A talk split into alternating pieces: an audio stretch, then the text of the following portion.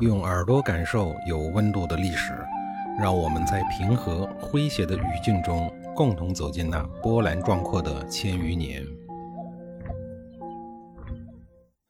上一集里我说到了魏国农民让晋文公重耳吃土的事情。重耳作为贵族他虽然落难了，但那也是贵族啊。看一个农夫竟然这样侮辱自己，他的贵族脾气能忍吗？气得是火冒三丈啊，想要动手呢来揍这个落井下石的粗野蛮夫。这时候胡彦呢连忙拦住了重耳，并从农夫的手里接过了泥巴，安慰重耳说，泥巴就是土地百姓送我们土地来了，这不是一个好兆头吗？说明我们复国有希望啊。重耳也只好呢趁此下了台阶，苦笑着继续前行。难不成他还真要用自己的贵族身份和一个农民打斗吗？一行人从魏国离开以后然后就到了曹国。曹共公对这个落难公子就更加的不重视了，还用自己的低级趣味把重耳给侮辱了一番。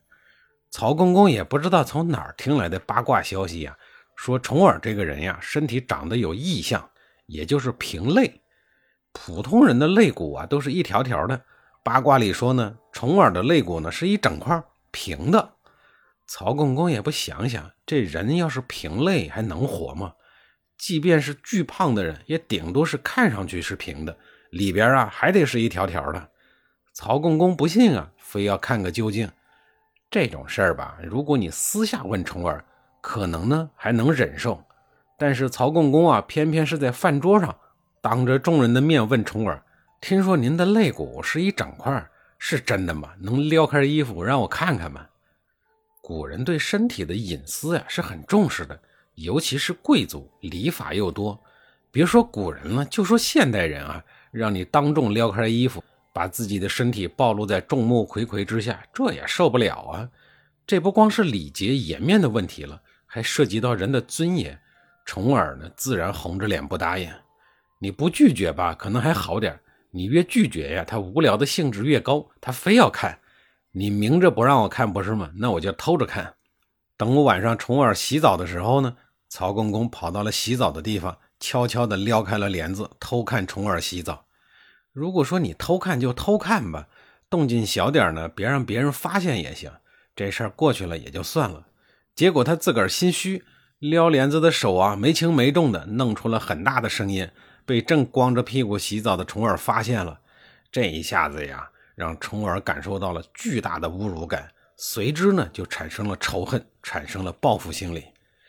这个就是上一集里胡彦刚刚翻出的具有强烈屈辱感的旧账。曹公公用自己的惨痛教训给那些有低级趣味的人上了一堂活生生的课。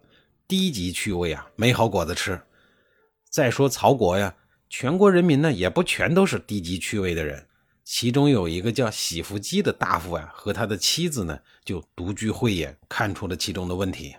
他对曹公公说重耳这个人呢气度不凡，而他的随行的仆人也都是当丞相的料，连这样的高端人才都能给他当仆人，重耳将来一定能够成就大业，咱们对他无礼只能招来后患。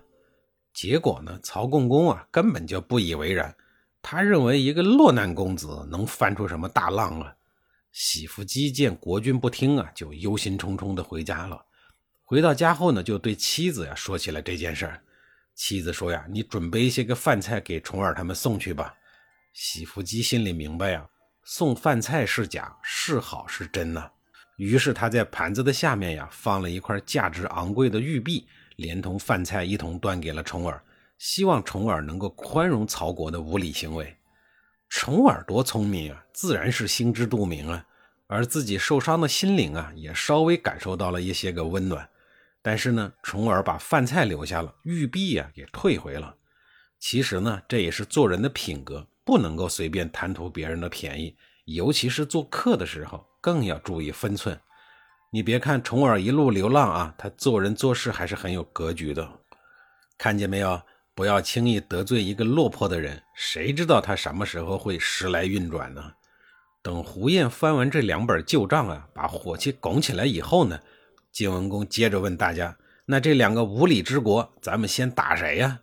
魏丑提议说呀，从距离上讲呢，曹国距离咱们远，而魏国呢和咱们是邻居，我以为啊应当采取就近原则，先搞定魏国，然后顺势东去，再干掉曹国。雀谷听完以后啊，摇了摇头说，我认为这样不妥。先说曹共公啊，这个人虽然低级趣味，性格鲁莽，但还是有些个流氓假仗义的。而魏长公呢，据了解呀，这个人生性比较懦弱，况且呢他们国家前些年养鹤养的呀差点灭了国，这会儿呢刚刚攒了一点元气，肯定不舍得出兵帮别人打仗。基于这两点呀，可以分析出这样一个结论，假如我们收拾魏国呀，头脑简单的曹共公肯定会不计后果的冲过来帮助魏国。但如果我们打曹国的话，刚刚继位，国君位置还没坐稳的魏成功啊，就不一定出手帮忙了。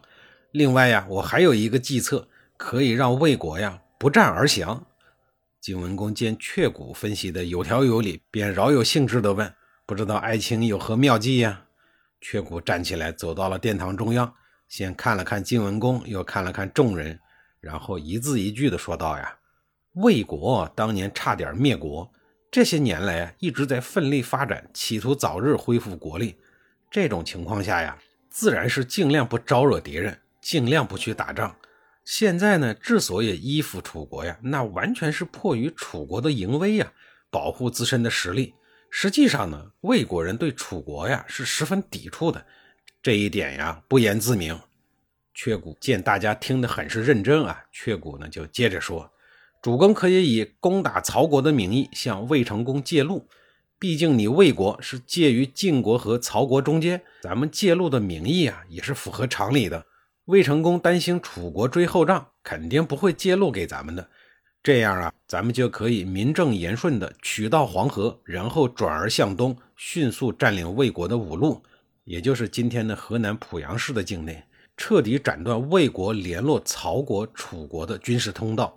再以雄兵压境，魏国百姓见我三军之壮，又知道国君呢因为楚国的原因而得罪了晋国，必然更加的恨楚国，从而逼迫魏成功啊投奔咱们。